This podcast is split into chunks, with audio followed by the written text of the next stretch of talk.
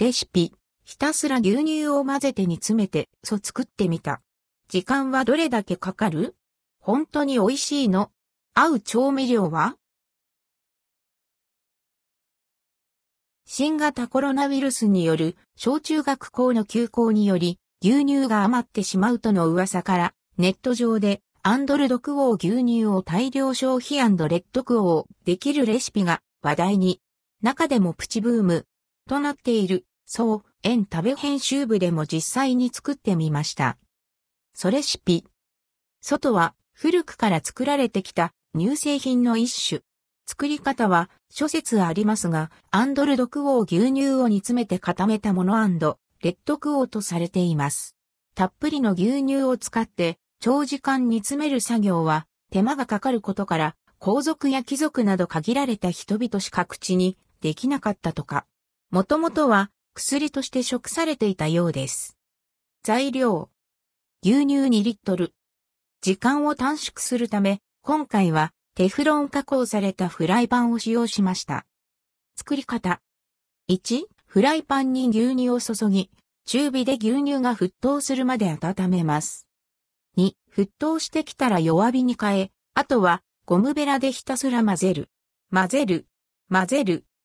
最初はシャバシャバですが、次第にフライパンの縁にもろもろとした膜のようなものがこびりついてきます。これらを削ぐようにしながら、ひたすら混ぜていきます。水位が下がるとともに、色が淡い黄色に変化。ねっとり、とろみも増してきます。1時間以上混ぜたところで、焼く前のホットケーキ生地、水分多めくらいの滑らかさになりました。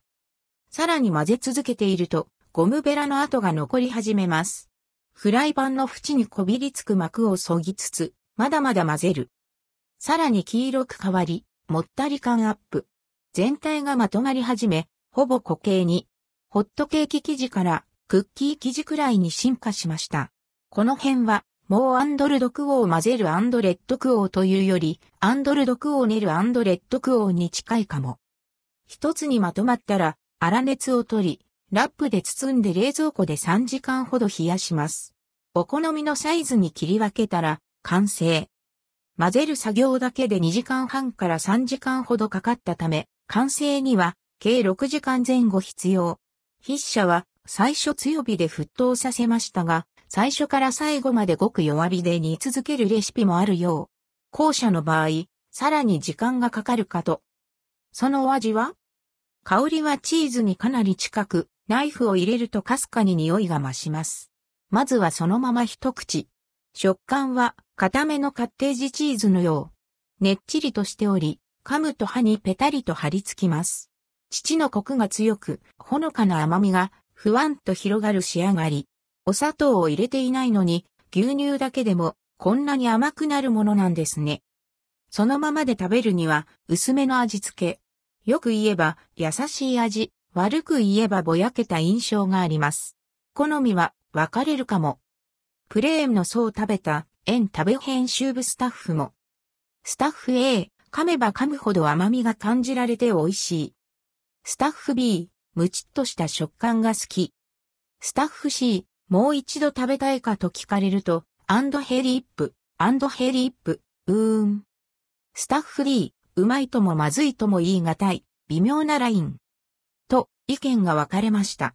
薄味なため、現代の味付けに慣れていると、物足りなく感じられるのかもしれません。そこで、調味料をプラスして食べ比べてみることに、使用したのは、蜂蜜、黒胡椒、塩の3種。結果、一番人気だったのが塩。多めの塩をまぶして食べると、優しい甘みと塩気が合わさって、まるでコクのあるチーズのような味わいに変化しました。お酒のつまみに良さそう。